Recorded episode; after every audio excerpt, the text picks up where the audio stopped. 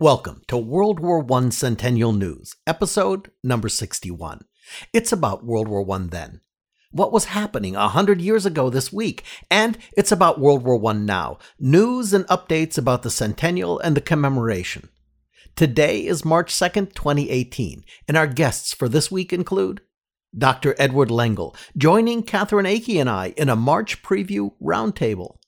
Mike Shuster from the Great War Project blog with an update on the fallout from the Russian defeat on the Eastern Front. Charles Van Way, George Thompson, and Sanders Marble on medicine in World War I and their new website on the Commission's server. Dr. Marjorie DeRosier on the struggle of African American nurses in World War I. Gordon Aylshire telling us about the 100 Cities 100 Memorials Project in Raymond, Washington. Eliza Chin, Carrie Kukral, and Molly Marr telling us about the short documentary At Home and Over There American Women Physicians in World War I. Catherine Akey with a special report on an amazing French World War I photography curator. It's a great lineup today on World War I Centennial News, a weekly podcast brought to you by the U.S. World War I Centennial Commission, the Pritzker Military Museum and Library, and the Starr Foundation. I'm Theo Mayer, the Chief Technologist for the Commission, and your host. Welcome to the show.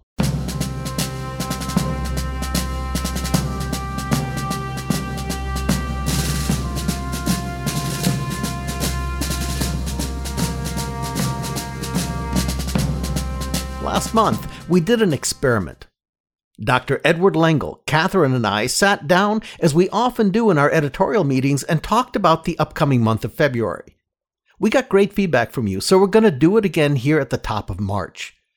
I put a sidecar on our Centennial Time Machine so we'd all fit as we roll back 100 years to the war that changed the world.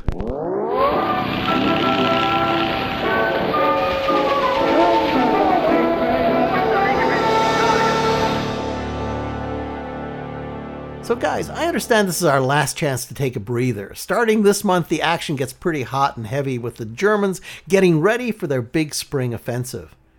Catherine, you use the term Kaiserschlacht or Emperor's Strike. Is that the same thing as the spring offensive?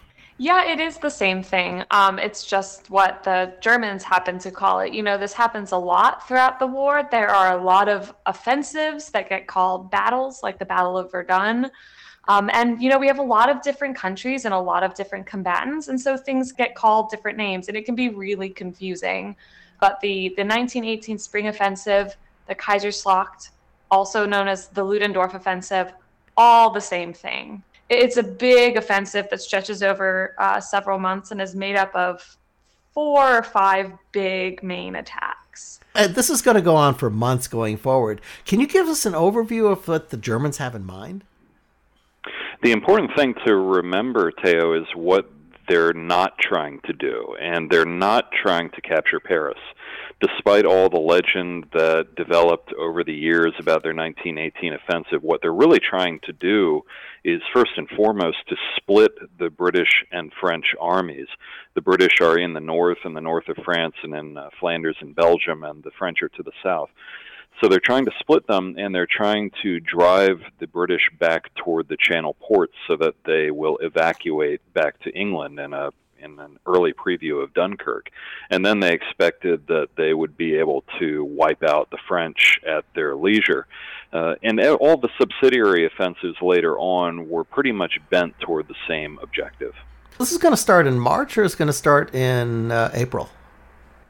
It's going to start on March 21st. There is the, the first Operation Michael, and then there is a subsequent offensive at the beginning of April, uh, and then a few more toward uh, the spring and the summer. The final German offensive takes place along the Marne River on July 15th, and that's where American troops come in of the 3rd Division to play a major role in stopping that last German strike. Catherine, you'd said earlier that there were five major offensives, or was it four? So there's Michael, Georgette, Blucher, York, Gneisenau, And then the last one, the Marn Schutz Reims Friedensturm. And of course, again, these all have slightly different. Try to pronounce that. yeah, my German's not great. Operation Michael's usually called that, um, and that's the first one that hits on the 21st of March. Georgette is sometimes called the Battle of the Lys. The Blucher York is called the Third Battle of the Aisne. Um, and then there's two more after that. Um, but that last one is the Second Battle of the Marne um, that that Ed was just just speaking about. A quick change of subject. Uh, as we get into the military action, we keep throwing around all these names like you know military formations like divisions and corps and regiments and brigades, and I'll wager that 80% of the people who listen to the show have no idea what that means. So maybe we can do an overview. I know we sent over a field army. Okay, that that's it. That's the American Expeditionary Forces. So we sent over an army. Ed, can you break it down for us? What it's sort of from big to small, and tell us about how many soldiers in each of these formations. Let's keep one principle in mind for all of our listeners. These American formations are really big. They're extremely big. They're about twice the size of their European counterparts. So the American First Army is formed in August of 1918. The basic American unit is the division, and they called these square divisions. Again, they were monstrously large. They were about 28,000 officers and men, plus about 12,000 support personnel. So you're talking 40,000 man divisions. Each division has two brigades, and each brigade has two regiments, uh, including artillery, engineers, machine gun units, and other support troops. Each regiment is roughly about 4,000 officers and men, and each regiment contains three battalions plus a machine gun company. And the battalions have four companies of about 250 officers and men, plus supports personnel. So uh, that's the breakdown. But again, these are just huge units. Was that a structure that they rejiggered or reinvented for World War One? We didn't have a giant standing army, so I, I imagine that they sort of had to invent this as they went along. Yeah, this was much of this was Pershing's idea. He thought that by creating these what he called blockbuster divisions, that he would be able to build units that would have greater staying power on the Western Front, that they would stay in the line longer, that they would be able to grind down enemy divisions, and so combat fatigue will become a major problem because of this. Do we have some kind of a sense of the scale and how it built? We're sort of looking at this like a war that's going to go on another three years, not another six months. Um, so we're building up, but that's not necessarily, we don't have the timeline in our minds in 1918 that we would be done within within that calendar year. The Allied forces surpassed the Germans in like rifle strength is one figure that I've seen in late June coming into July that now there's more Allied forces than German forces on the Western Front. Was that a real tipping point, Ed? By the time you get to spring in May, there are probably about 10 American divisions that are ready to go. And the buildup really escalates after that. More and more American divisions start arriving in France and in Flanders uh, toward the late spring and early summer of 1918 and tip the balance in terms of rifle strength, but much of that is a result of how many American divisions are there training behind the lines, how many the British and French have been able to move those American divisions up to quiet sectors, and then the British and French can redeploy their own uh, high quality divisions toward the more important sectors of the front. So it, it, it is vastly accelerating by the late spring and early summer of 1918. So, so, Ed, remind us again of how many people approximately in an American division? About 40,000. Catherine, you were talking to me earlier about uh, a, a, book that uh, that you use as a reference. What is that? Ernst Junger's Storm of Steel, um, which both sort of cover this battle in particular, not just the Kaiserschlacht, but this first operation in March. And I would say March 21st. I know that the Somme looms large in the memory of the British forces in World War One, but March 21st was a really bad day for them. It was super foggy, and the Germans are so hyped. I think we so often, um, being part of the Allied forces as Americans, we forget the German perse- perspective on the war.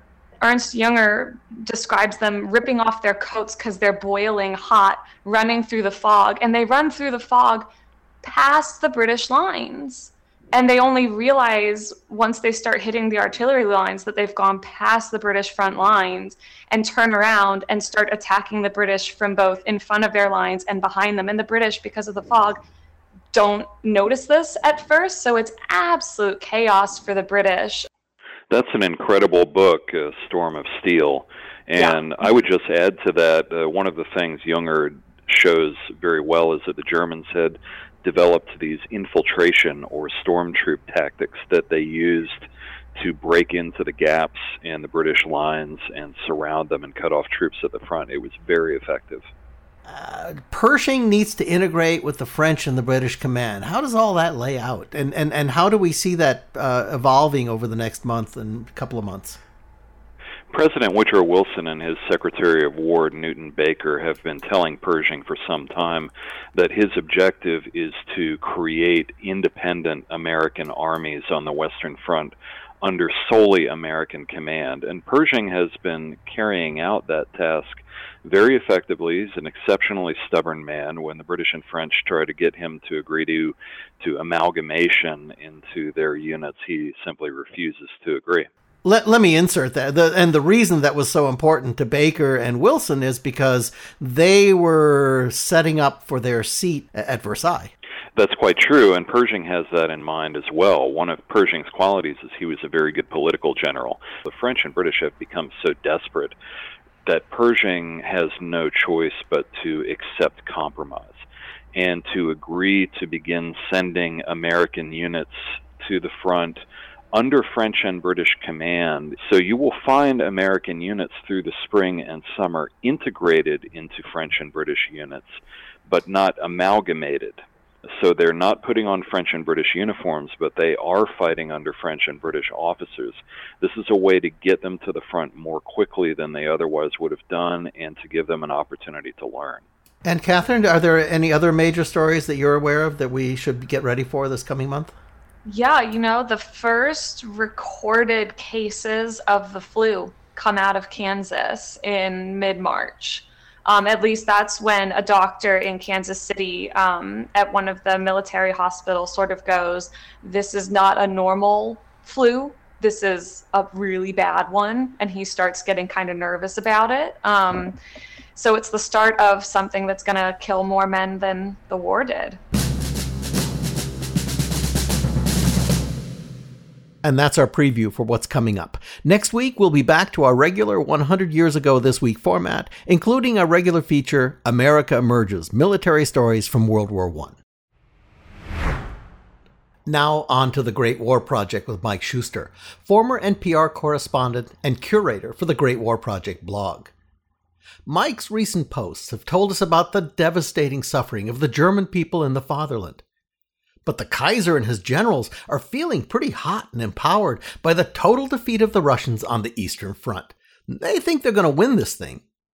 The spoils of war from that campaign include vast territorial gains, massive stashes of captured arms, repatriation of huge numbers of soldiers, all now available to put the big wallop on the French and the Brits. Hopefully, before the Americans can really join in the fight. So, Mike, the details of the Russian collapse are really monumental, aren't they? Uh, extremely monumental, Theo. Our headline reads German attack in West is imminent. On Russian front, their eyes set on Petrograd. The Kaiser celebrated with champagne. And this is special to the Great War Project. It's a crucial moment in the war for all sides. The peace treaty that ended the war between Germany and Russia fundamentally redrew the map of Europe. The Bolsheviks, led by Lenin, reports historian Martin Gilbert, gave up all claims to the Baltic provinces, Latvia, Estonia, and Lithuania, Poland, Byelorussia, Finland, Bessarabia, which is now Moldova, Ukraine, and the Caucasus. Then, a century ago, the Germans looked set to enter Petrograd, the Russian capital. In their rapid and virtually unopposed advance, reports Gilbert, The Germans had captured 63,000 Russian prisoners, 2,600 artillery pieces, and 5,000 machine guns. The weapons would be of great value to the Russians on the Western Front. Finally, Russia signs a formal peace treaty with Germany. The Bolsheviks accept the harsh reality of the battlefield that they could no longer resist. The German High Command was relieved, Gilbert writes. They were eager to turn Germany's military might against the Western Front. There's much talk now of an imminent German offensive on the Western Front. The Germans think they can finish this war before the waves of American soldiers hit the battlefield. Now, Russia as an empire, indeed, Russia as a nation, may not have a future. According to historian Gilbert, the territory Russia had been forced to give up constitutes a third of its pre war population, a third of its arable land, and nine tenths of its coal fields. Almost all the territory, in fact, Gilbert observes, that had been added to the Tsarist dominions since the reign of Peter the Great more than 200 years earlier. Nearly all of Russia's naval bases are turned over to the Germans. The Russians lose their naval bases in the Black Sea and in the Baltic Sea. Writes Gilbert, the Kaiser celebrated with champagne. The Russians are to release 630,000 Austrian prisoners of war that they hold. One other development that will echo down through the years Russia agrees to turn the Armenian territories it conquered earlier in the war to Turkey, now the remnants of the Ottoman Empire. Many Turkish soldiers are deserting, effectively taking the Turks out of the war. Lenin surveys Russia's circumstances, fearing that the Germans will seize Petrograd. The Bolsheviks hold an urgent meeting of their leadership and decide to move their capital city to Moscow. Soon the Germans will occupy Odessa and Ukrainian territory on the Black Sea. As historian Gilbert observes, for the first time in history, one power's control of Europe stretched from the North Sea to the Black Sea, something even Napoleon had not achieved. The German triumph in the East was unprecedented and complete. And now the Germans turn to preparations for a massive offensive, one that will destroy the British and French armies before the Americans get to the Western Front in large enough numbers to make a difference. And that's some of the news from the Great War Project this week, 100 years ago. Mike Shuster from the Great War Project blog. The Great War Channel on YouTube is hosted by Indy Neidell. Here's Indy. Hello, World War I Centennial News listeners. I'm Indy Neidell, host of the Great War YouTube channel. American troops are about to experience their first major battle of the war, the Kaiserschlacht. Join us every Thursday for a new episode and follow this massive German offensive as it unfolds. Find us on YouTube and like us on Facebook. This week's new videos from the Great War Channel include Operation Faustschlag, Germany advances in the east again, and amphibious landing craft, and the Czechoslovak Legion's odyssey through Russia. To see their videos, search for The Great War on YouTube or follow the link in the podcast notes. Okay, it's time to fast forward into the present with World War I Centennial News Now.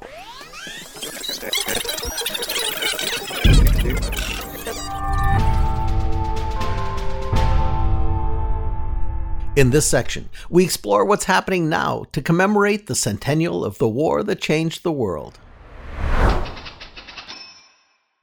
We've got a lot to unpack here, so let's get going with medicine in World War I. We have three guests with us today who not only know a whole lot about the subject, but they've also bundled that know how into an amazing new website on the Commission server at ww1cc.org slash medicine, all lowercase. Charles Van Way, a retired Army colonel, professor emeritus at the University of Missouri, Kansas City. George Thompson, adjunct associate professor in the Department of the History and Philosophy of Medicine at the University of Kansas Medical Center. And Sanders Marble, the senior historian with the Army Medical Department Center of History and Heritage. These are the three gentlemen responsible for the website, and they did an amazing job. It may be one of the most authoritative, in depth, well illustrated, and concise subject sections on the whole site. Welcome, gentlemen. Thank you. Gentlemen, at the very top of your website, you put a statement. It reads A century ago, American medicine went to war. I love that. It's really illustrative. Now, how did the three of you get together to do this? The three of us knew each other through working together at the National World War I Museum in Kansas City on some prior projects dealing with military medicine. And so we just clicked right from the beginning, and we realized that we could communicate well with each other. And so our first step was to say, is this an important topic? And the answer was, of course, yes. How do we get at it? And so we used all of our skills uh, and our prior experience with each other to formulate a syllabus that permitted us to then detail it out and develop it. Charles, let me give you this one. What do you think was the biggest impact of the war on American medicine? Theo, that's a very good question. And the fact is that medicine had been going through a lot of changes in the previous few years. Medical education had gotten better, medical care had gotten better. There were a huge number of medical advances. And the war required that these advances be implemented, moved overseas, and applied to a mass casualty healthcare system on the battlefield. I think the organizational impact may have been the single biggest impact, but when you get down to it, the reason that World War I is associated with so many medical advances is the necessity of the situation. They simply had to make a generation's worth of progress in a few months. Okay, a roundtable question. What do you think was the most important innovation in medicine coming out of this war? Let's start with you, Sanders. Sure. First, I need to say that my comments here are not the views of the Department of Defense. I would unpack medicine to into three facets. I, I think there was a tremendous advance in surgery during the war. They do surgery much further forward, closer to the, the fighting front and closer in time to the time of wounding. Surgery saw tremendous advances. Areas that were really uncommon, like plastic surgery. We think about the mutilated men from the war, uh, tremendous advances there. Psychiatry uh, comes on people's radar, and they're aware of it, but not sure what to do about it, not sure if it's really a thing. Uh, and even the doctors are bickering about it to a degree, and that's going to take several generations to to come to much uh, progress. George. I'm going to say orthopedic surgery, since they had such a massive number of cases and the specialization that evolved, and that uh, carried right on into um, modern times. And Charles? The surgical treatment of wounds trench warfare virtually guaranteed that all wounds would be dirty, contaminated, and since two thirds of the wounds were from artillery, the wounds were very messy, if I can use a non medical term. The fact that they were able to treat these wounds far forward as well as treat them adequately was a tremendous advance. The mortality of soldiers once they had reached medical care was far lower in this war than it ever had been before. Okay, we just had a question come in from a member of our live audience through the chat room. They asked When influenza cases started to appear on the in transit troop ships, what kind of isolation units were set up on these overcrowded transports to lower the contagion rate? The fact is that many of those ships were not able to isolate the uh, flu victims, and there were a couple of death ships where a quarter or more of the people who fell ill died. These ships, as you point out, were very crowded. We discussed that uh, in the diseases category, but we just gave it a once over lightly compared to the real magnitude of this. In point of fact, about half of the 50,000 or so soldiers who died of disease actually died of influenza or the pneumonia that followed it. Let me turn to the website. I mean, it's a very, very comprehensive work. Uh, you could literally do a semester course with it. Let me ask you, Charles, what will I find if I go there? Sure, Theo. The, you know, getting the incredible amount of documentation down to just the website was, I, th- I, think, our biggest challenge. The way we decided to do it was to break it up into uh, eight separate topics. We had an introduction, and then we talked about the common diseases in World War One, which are not the diseases we see today, and the common injuries in World War One, which included such exotic things as gas injuries. And then we divided medical care into the things that were done on the battlefield in what we would now call the combat zone and delivery of medical care off the battlefield in what we would now call the rear area. We put a section on practice of medicine in World War I, which included some historical elements as well as a discussion of how mobilization was carried out uh, just to get the Army Medical Department big enough to be able to take care of all of these uh, all of these folks. And finally, we had a chapter on further study of medicine in which we talked about our sources and pointed people to further resources that they could use to explore particular topics. Hey, thanks to all three of you for coming in and introducing us to the subject of medicine in World War One. But but most of all, thank you for the huge effort, the months long effort that you put into building this scholarly, in depth, well thought through website. Certainly, Theo. Thank you very much. Charles Van Way, George Thompson, and Sanders Marble are the curators of Medicine in World War I, the amazing new resource at ww1cc.org/medicine, or follow the link in the podcast notes. To kick off our Remembering Veterans section this week, let's talk about VSOs. That stands for Veteran Service Organizations. Organizations like the American Legion, the Veterans of Foreign Wars, or VFW, the Daughters of the American Revolution, or DAR, and a whole lot of others. These organizations are very important partners for the Commission with closely aligned goals and missions. Many of you listening today are, in fact, members of a VSO, but if you're not, let me give you an overview of who they are. First of all, they're amazing and amazingly dedicated organizations focused on the men and the women who served and sacrificed for our nation. And although they have national organizations, for the most part, they're very grassroots by nature, with thousands of local posts and chapters all around the country that do the real hands on stuff. VSOs have been deeply involved in many of our commemorative programs, including 100 cities, 100 memorials, centennial commemorations with states, and they've been key financial contributors to the National World War I Memorial in Washington, D.C. But as I said, it's all about the local level. So for the local posts and the chapters, we've just published a special new landing page on our website just for them.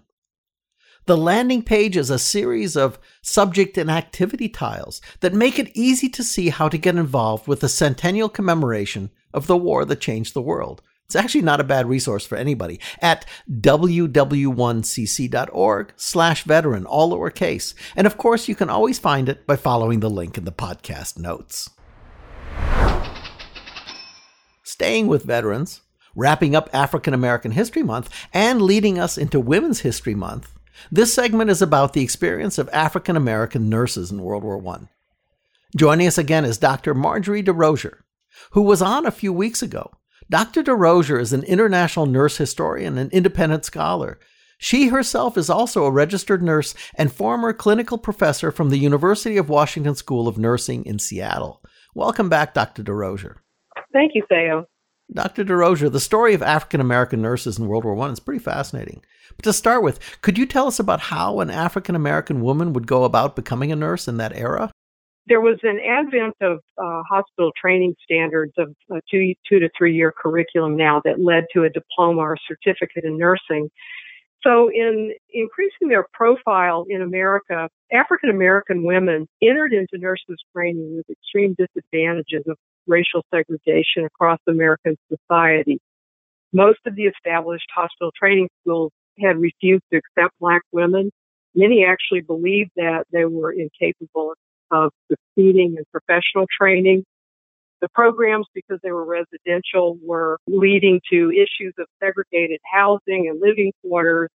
And there were also restrictions against black nurses in training caring for white patients. The black communities responded to this by opening their own separate hospitals and training schools. But these were also very, very few in number. And once nurses were trained, there were other racial exclusions that they encountered after graduation. One, in some states, was the outright denial of the right to gain RN licensure. They were barred from membership in the very powerful ranks of the American Nurses Association. They were unable to obtain postgraduate training in public health nursing, and they were also up against lower wage structures in the United States. How did these women respond to this? How did they overcome this? The American Red Cross was the organization that was responsible for enrolling nurses in time of war for the U.S. Army. And it was not known at that time that segregation in the Army was going to be the policy placed by the War Department. So in 1916, even before the, the war was declared, there was not a sense that African American nurses would be excluded from enrolling in the U.S. Army Nurse Corps through the Red Cross enrollment mechanism. As a matter of fact, one of the, the lesser known stories is that one of the major black hospitals in America, Lincoln Hospital in New York, had actually set up in 1916 plans for becoming one of the 50 U.S. Army Red Cross authorized base hospitals that would be going to France in the event of war. So in order to become a base hospital, nurses would need to be enrolled in the Red Cross and enrolled in the U.S. Army Nurse Corps.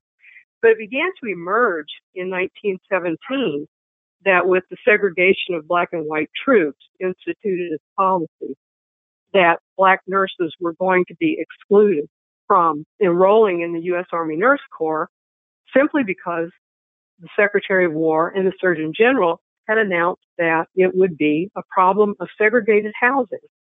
These nurses would not be able to expect to serve in camp hospitals in the United States or to go to France. Was there a resolution to that?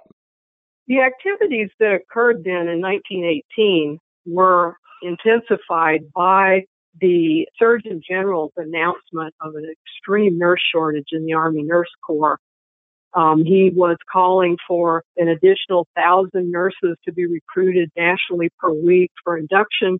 And yet black nurses had been sidelined and told in an equivocal fashion, nurses, black nurses could put themselves on a membership list, but they may not be called because again of the issue of segregated housing. This was infuriating to the black community these um, nurses were basically being prohibited from the exercise of their rights and duties of citizenship while their own African American men were serving in the military. So there was a, a protest was mounted through the offices of the National Association of Colored Graduate Nurses, which was represented black nurses in America. The NAACP was involved in protest, and the news media throughout the United States became inflamed about um, this restriction. Nothing changed, and it was not until December 1918, after the armistice was signed, and when the influenza pandemic was creating even more pressure for nurses, that 18 African American women were enrolled in the U.S. Army Nurse Corps, and they were allowed to serve in Illinois at Camp Grant and in Ohio at Camp Sherman. Dr. DeRosier, where can people learn more about this? This information can be located quite easily, internet sites. Okay, we've posted some of those links in the podcast notes for our listeners. Dr. DeRosier, thank you for coming back on the show to bring us the story. Yes, thank you. Dr. DeRosier is an international nurse historian, independent scholar, and registered nurse. Follow the link in the podcast notes to learn more about African American nurses in World War I and Dr. DeRosier's work. Moving on to our 100 Cities, 100 Memorial segment about the $200,000 matching grant challenge to rescue and focus on our local World War I memorials. This is a perfect tie in to the VSO story we just told you about because this project's being done by the Veterans of Foreign Wars Post 968 in Raymond, Washington. With us to tell us about their city and the project is Gordon Ailshire, adjutant of VFW Post 968. Gordon, welcome. Welcome. Thank you for having me on the show. Gordon, you live in a beautiful and pretty remote part of the country. Tell us about Raymond, Pacific County, and the area's role in World War One. Well, Raymond is a city of about 6,000 now, uh, primarily uh, logging and fishing. And the um, post uh, was first started in 1922, uh, shortly after um, World War One, and um, they dedicated uh, this uh, first memorial in November of that 1940. And over the years, it sort of fell into disrepair. And when this 100 Cities uh, project came alive, it caused us to take a look at the memorial and the condition had fallen into. And uh, it was the uh, initiative to get us going to bring it back to life. So it sounds like the 100 Cities, 100 Memorials program is what got your project going. Yes, it was. It was really kind of brought it to our attention, and it was an uh, opportunity to not only restore it, but to move it five blocks across town to where we had another memorial listing all of the fallen veterans in Pacific County through all the wars and put them in the same park setting. How did you hear about the program?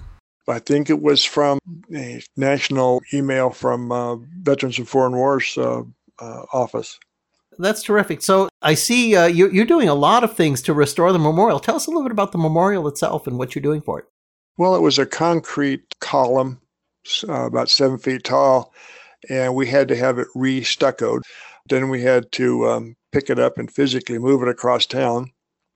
There were three rifles that were on top of it that had fallen into disrepair over the years. They actually had wood stocks and they just deteriorated. So we had Valley Bronze Work out of uh, Joseph, Oregon, cast a bronze sculpture of three rifles that has now been placed on top of the old base to bring back the appearance of what it was when it was first dedicated. Do you have any rededication plans for the memorial? We do. We're looking at uh, May 19th, uh, Armed Forces Day, to try to get some community leaders and other uh, groups to participate and uh, rededicate it uh, hoping by then to have the plaque that I believe is coming from you folks to go on it at the same time. Gordon, it's a it's a wonderful project, and uh, you live in a beautiful place. Thank you, and thank everybody from Post 968 for the great work that you're doing remembering our doughboys. Well, thank you very much for all your work too. This is a, a great collaboration. Gordon Ailshire is the adjutant of VFW Post 968 in beautiful Raymond, Washington. As we mentioned, March is Women's History Month. So this week for our spotlight in the media, we're joined by Eliza Chin, Carrie Kukral, and Molly Marr. They're the team that researched and produced a documentary called At Home and Over There American Women Physicians in World War I. Eliza, you're the executive director of the American Medical Women's Association. Briefly, what is it? What's the organization represent? The American Medical Women's Association is an organization that was founded in 1915.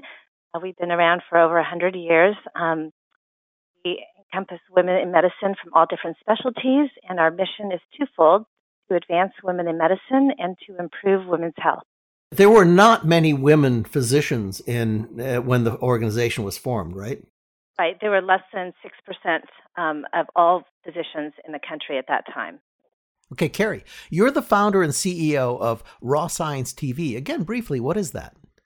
Raw Science TV is a, an online network and a video on demand platform for science media specifically. Thank you.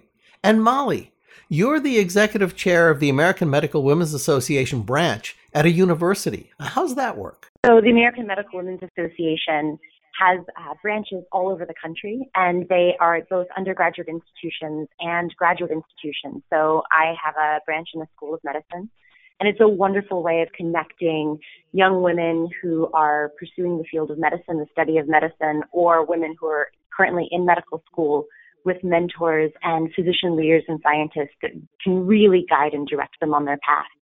All right, so the three of you came together to create this wonderful documentary, and I have to add, a really impressive companion online web exhibit. How do you all get together on this? Eliza, can you tell us? Absolutely. So, we had heard about the activities um, around the country commemorating the centennial of World War I.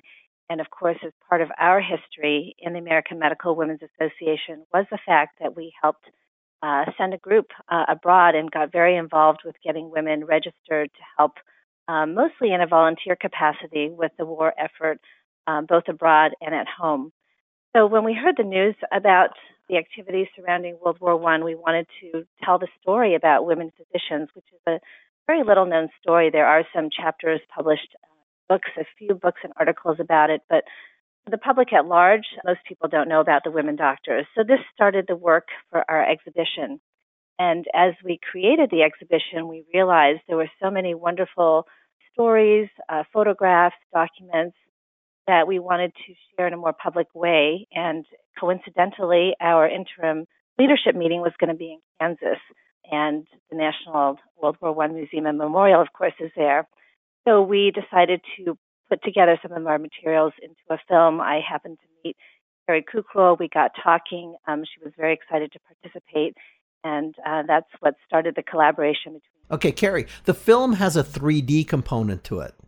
Tell us about that. What was the intent of doing 3D? Well, the intent of doing that was to really kind of be able to better bring this the history to life in an almost animated 3D way, where people, uh, the women in World War One, kind of almost come out of the screen to us and and come to life. And this was inspired by a great uh, work that was done on a documentary film with the uh, bringing the Cultural Revolution in China to life in a similar way. So um, that's why we chose to do that. Molly, you did a lot of the research. Anything particular surprise you? I did a lot of the research in the Oregon Health and Science University archives and looking through artifacts, letters, and materials from that time from women physicians in Oregon specifically. What really struck me the entire time was this ongoing fight for women's suffrage. I think, you know, someone today who's been voting since I was 18, I really took that for granted, and I'd never considered that ongoing interaction between women's suffrage, the women's suffrage movement, and the war effort. My favorite story that came out of that is that um, citizenship was one of many ways the military really restricted potential recruits. And so there was a group of women in Oregon who were like, oh, we can take care of this. And so they really looked through the restrictions carefully, all of the different um, War Department regulations, and there was nothing there that explicitly barred women. And so they looked up every single requirement. They made sure they met every single requirement, letter for letter, and they showed up at one of the recruitment drives and said, We're here. We have our license, we have our references, we have our certificates, we have our diplomas, we have everything that you require so that we can volunteer. And we're ready. We're ready to, to start basic training. As I recall, the Surgeon General had no option but to accept that, right? He, no, they denied it. Ah. They still denied entry, in fact. Um, and there were actually, so that's interesting because they did petition to the Surgeon General. There were multiple petitions. There was a resolution that came out of California. People, women really fought this because they wanted to contribute. And in every instance, their desires were returned and they were, they were prevented from enlisting. Okay, Eliza, if somebody wanted to book the film for a local screening or World War One event, how, how would they do that? Oh, we're happy to share the film with anybody who would like to screen it. And so we have a link on our website to contact us and we're happy to give you a copy of the film to screen. We would really like the story to be shared. Well, we're going to put that link in the podcast notes as well. Thank you all for joining us today and telling us the story. Thank you. Thank so you. Much. Eliza Chin is the executive director of the American Medical Women's Association.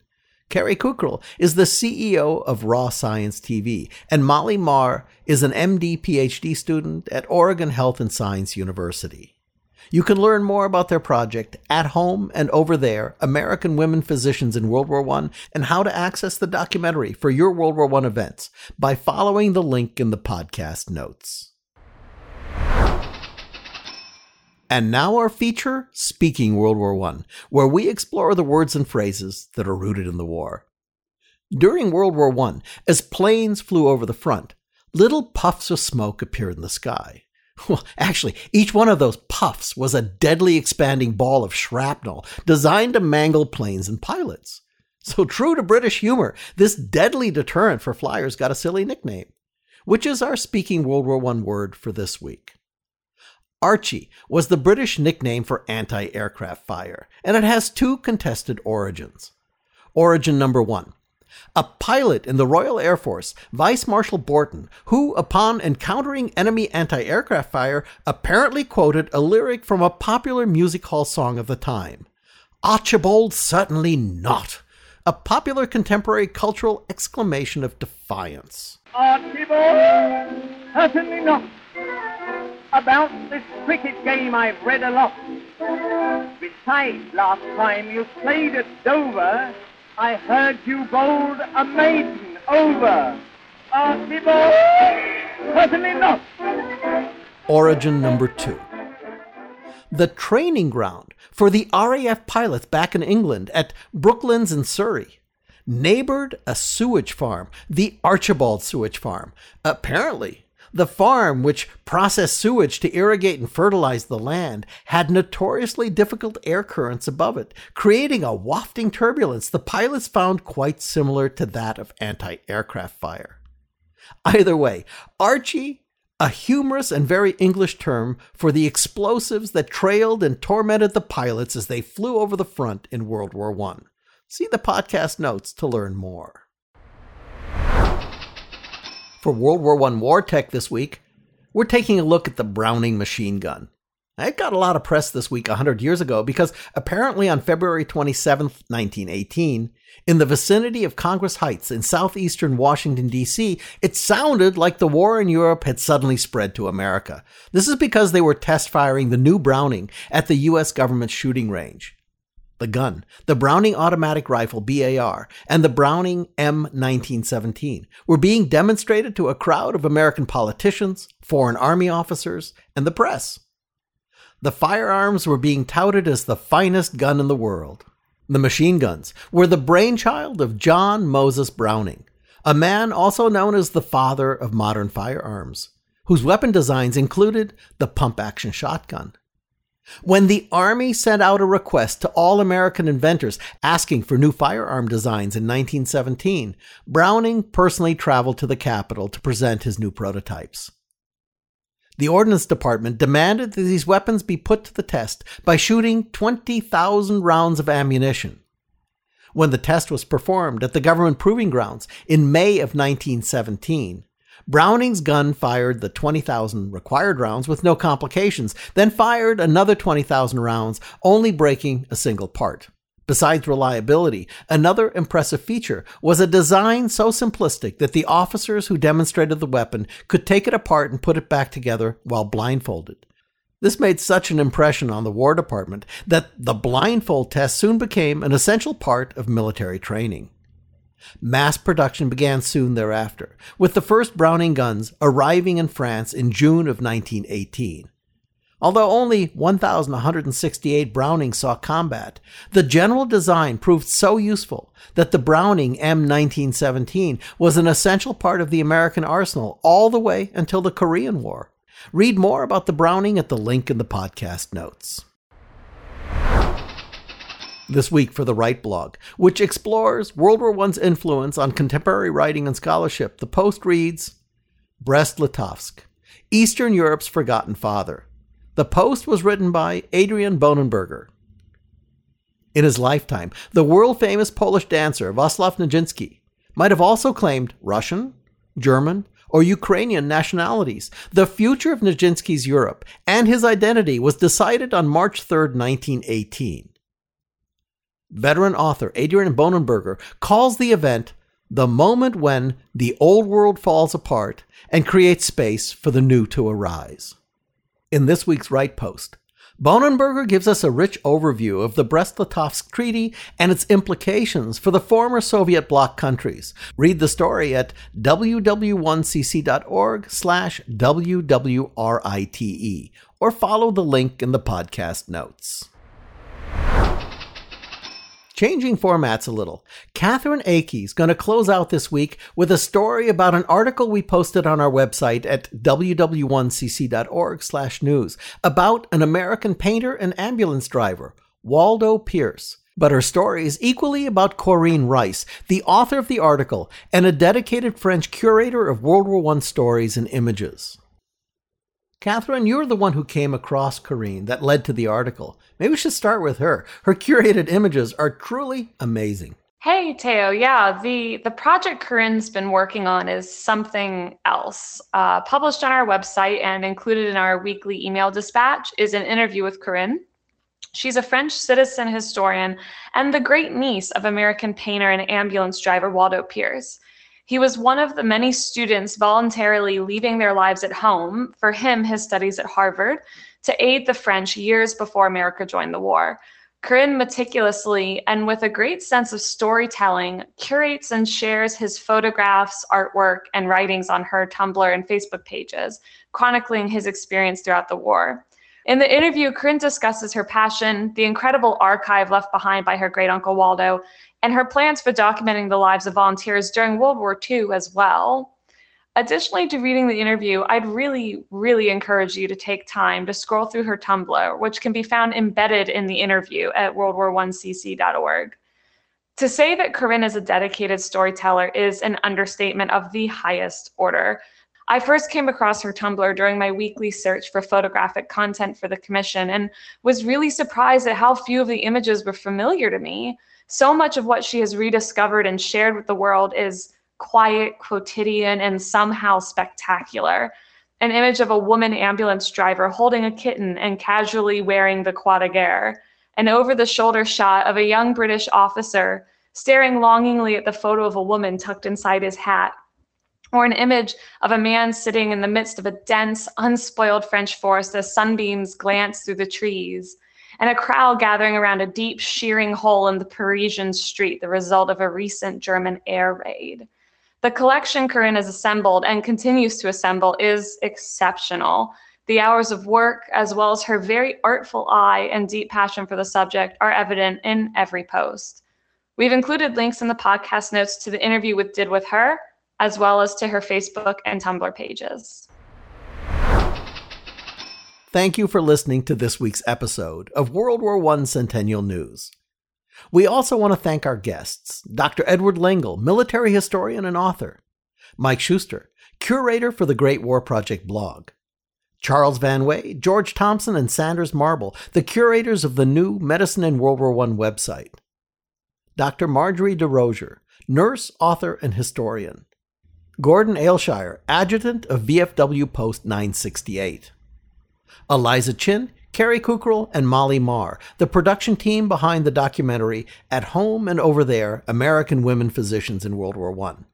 Catherine Akey, the Commission's social media director and the line producer for the podcast. Thank you also to our intern, John Morellis, for his great research assistance. And I'm Theo Mayer, your host. The U.S. World War I Centennial Commission was created by Congress to honor, commemorate, and educate about World War I. Our programs are to inspire a national conversation and awareness about World War I. And this podcast and you're listening to it is a part of that. Thank you. We're bringing the lessons of 100 years ago to today's classrooms. We're helping to restore World War I memorials in communities of all sizes across the country. And of course, we're building America's National World War I Memorial in Washington, D.C. We want to thank the Commission's founding sponsor, the Pritzker Military Museum and Library, as well as the Starr Foundation for their support. The podcast can be found on our website at ww1cc.org/cn, on iTunes, Google Play, TuneIn, Podbean, and new this week on Stitcher, Radio on Demand, as well as other places you get your podcast, even on your smart speaker. Just say, play WW1 Centennial News Podcast. Our Twitter and Instagram handles are both at WW1CC, and we're on Facebook at WW1 Centennial. Thank you for joining us. And don't forget to share the stories that you're hearing here today about the war that changed the world. for your land and my land and the of old lang syne. Just like Washington crossed the Delaware, General Pershing will cross the Rhine. Archie, Veronica, and Jughead, three types of deadly munitions from World War I. Not true. Just kidding. So long.